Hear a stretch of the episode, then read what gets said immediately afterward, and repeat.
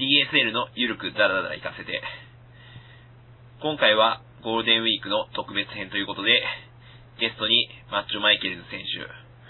ワンダーマンリングアナを招いて、主にプロアマロンをテーマにトークを行いました。長いので2回に分けてお送りします。では今回は、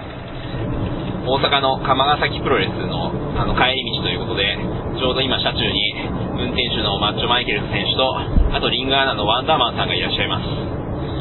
で、あの、この、あの、お二方と、まあ私もそうなんですけど、まあ一番その、なんていうんですかね、あの、まあプロアマの境界線にいるというか、まあその辺についての事情というところで、まあその辺の話なんかできればなというふうに思ってます。よろしくお願いします。よろしくお願いします。はい。ではまあ、あの、まず本題に入る前に、まあ、あれですね、ここ最近、まあ、主に今年に入ってからのその活動履歴みたいなのをちょっと、まあ、主にマッチョ選手に振り返っていただきたいんですけれど、あの、今年に入ってからも相変わらず売れっ子であちこちの興行出られてると思うんですけど、どうでしょうか？まあそうですね、あの、途中東日本大震災の影響で、あのちょっと出られなくなったのは興行が中止になったの2つあったんですけれども、はい、まあそれでもあの今のところ平均で月2試合ペースであのコンサートで出させていただいてます、ね、そうですよね、はい、去年も年間だって40試合以上やってましたもんね。そうですね。まああの今年もやっぱり月平均で、まあ最終的に月3ぐらいで30興行ぐらい出られればいいかなと思っております、なるほど。はい。その中でなんかそういうベスト興行とか思い出に残る試合っていうのはありますか？そうですね。まあやっぱりどれもこれもすごい思い出には残るんですけどやっぱり、はい、まあ、直近の今日ですね。5月3日釜崎はい、それの印象はもうやっぱりインパクトですか？そうですね。まあ自分のあのカードもすごいその福家さんですとか、はい、あの塩田秀樹さんですとかそういう有名選手にあの囲まれてのタッグマッチでやっぱりまあ負けたんですけれども、はい、いいカードを組んでいただいたのもありますしでその、あの、鎌川崎の、まあ、おっちゃんたちのそのノリの良さ、はい、そうですね。はい。はい。まあ、やっぱり戦っててすごい楽しかったし、気持ちよかったし、はい。まあ、あれですよね、その、鎌川崎のその、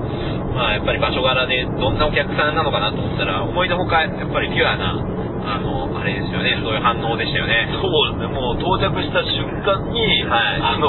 ガチなストリートファイトを、はい、もう目撃しましたから、その鎌ヶ崎の。そこ、そこですか？もう本当に、この人たち大丈夫かって思うような感じでしたけど、まあ本当に試合始まってみるとみんな集中してリング見てくれて。そうですね、そんなになんか、まあ、多少ね、そういう、あの、ヤジとかももちろんありましたけど、でもおおむね好意的に見てもらったし、僕なんかベルト返上したのに、チャンピオンとか握手してくださいとか言われて、ちょっと複雑だったんですけど、まあでもそういうノリも含めてすごい楽しめたっていうのはありますよね。はい。いい興行でした。はい。そうですね。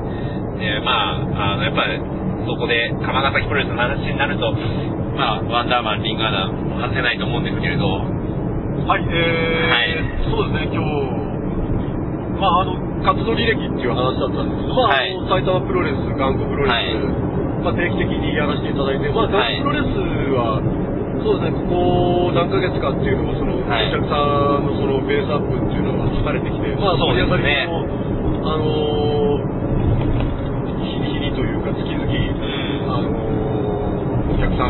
り上がりがどんどん良くなっていただいて、良くなってきてですね、はい、で、もうお客さんの数も、まあ、あのー、徐々にではあるんですけど、まあ、増えて、えー、そういう意味では、まあ、あの、韓国ですっていうのは、あの最近やらせていただいて、すごく、あの楽しい現場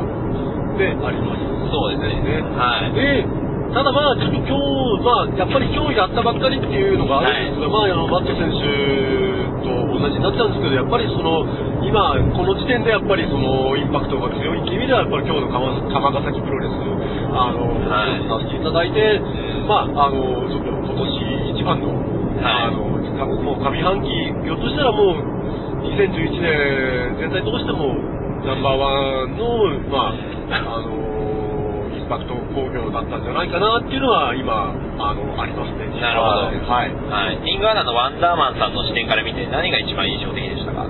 まあ、そうですね、これもやっぱ、はい、あの、かぶる、かぶっちゃうんですけど、やっぱりそのピュア、はい、お客さんがもうすれてないっていうか、はい、あの、プロレスに対してまっすぐ来てくれた、はい、まあ、頑張れであったり、例えばその今日女子の選手、春選手っていうのがメインに出たりしたんですけど、はい、あの女の選手は大丈夫なのみたいな、そういうこう、あの、なんていう試合後もあの女のあの女の選手は大丈夫だったんみたいな、そういうこう、はい、心配の仕方っていうか、うん、そう、本当にだから純粋でしたよね。そうですよね。まっすぐプロレスを見ていただいてたっていうのは、すごくあの印象深い興行でした。なるほど。まあ、あの、川崎プロレスの話はね、なかなか尽きないところもあるんですけれど、はい。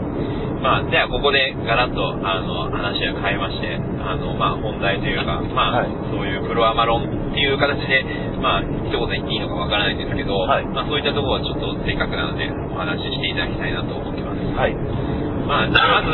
担当直入にお伺いしますけれど、はい、その、まあ、じゃあ、まず、ワンダーワンさんからいきましょう。プロとアマのやっぱ違いっていうのは感じますか？うん僕のもう持論なんですけど、はい、あのなんて言うんでしょう、境界線を出たくないっていうか、はい、あのまあ、あの、はい、実際場としてこれはプロの興行です、これはアマチュアの興行ですっていうその場としての違いはありますけど、はい、あのまあ、ちょうどここにいらっしゃるお二人が、まあ、いい例というか、あの両方に出る選手い。ますし、その、なんて言うんでしょうね、なかなか、これは僕の中でも決着は出てないんですけど、ただ僕としては、だから、境界線はない、ないし、その、どう、どう、どちらがどちらにあの踏み込んでいっても全然僕は構わないんじゃないかなっていうのは、あの僕の中の今の意見ですね。はい。あまあ、あれですね、時代がボーダレスになってるっていうのも当然あると思うんですけど、ね、やっぱりそういう、まあ僕とかマッチョ選手も、まあそういういろんなところでやらせてもらって、やっぱりそういう、なんていうんですかね、もちろん差がある部分もある、ありますけど、でもやっぱりそうじゃない部分っていうのをすごく感じたりするところはあって、まあそういうのが、ぱりワンダーワンさんも同じように思われるのかなっていうのはあるんですけど、うん、そうですね。はい。まあ、じゃあ、マッチョ選手はどうですかね、その辺は。はい。そうですね。あのー、まあ、プロアマって言いますと、はい、うん、正直やっぱり、あの、プロというふうに言っちゃうと、はい、もう、本当古い考えになるんですけれども、やっぱり、それ一本で飯を食って、あの、生活している人間だけがプロっていうふうにもう僕は逆に思ってしまいますね。だから、えー、ぐんとハードルが上がりぐんとハードルが上がって、で、ただやっぱりやっぱり一緒にやってらっしゃる方、はい、であとはもしくは、はい、あの、一時期でもそのプロというか、その完全にプロレスリングだけで生活をしていた方々、はい。まあ、そういう方がやっぱりプロを名乗るまあ、ライセンスとかあの日本はそういう制度はないですけれども、まあ、やっぱりその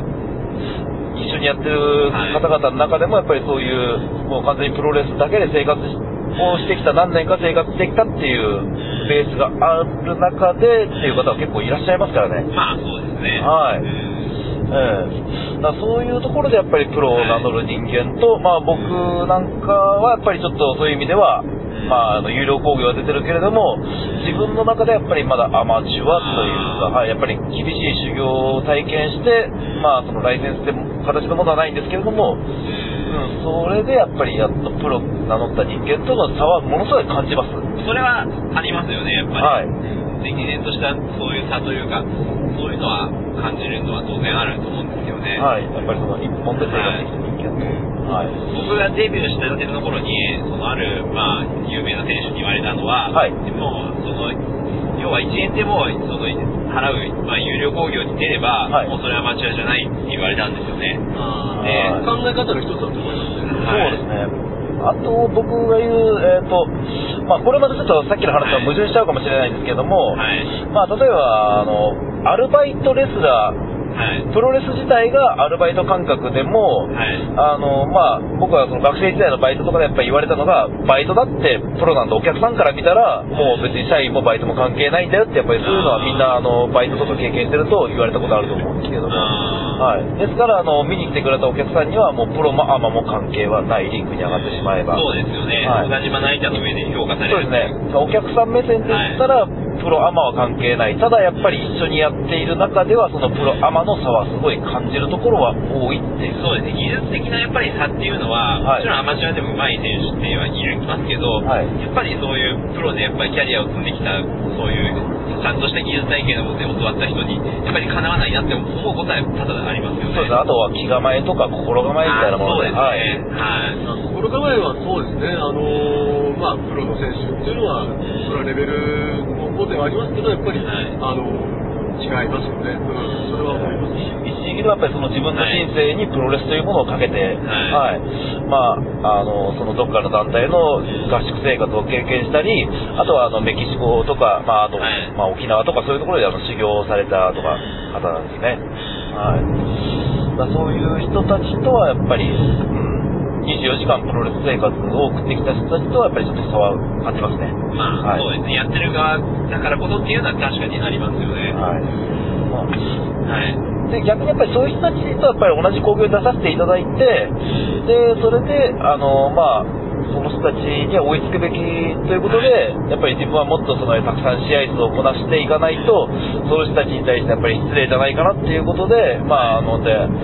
アマプロとか本当に団体のボーダーなく、まあ本当に出させていただいているプロモーターの方にはすごい感謝してるんですけど、やっぱりそれで、あの試合数を今本当に増やしてるっていう部分もあります。なるほど。はい。はい。ですね。はい。マッチョマイケルズ選手、ワンダーマンリンガーナをゲストに招いてお送りしました。第2回は今週末にもアップする予定です。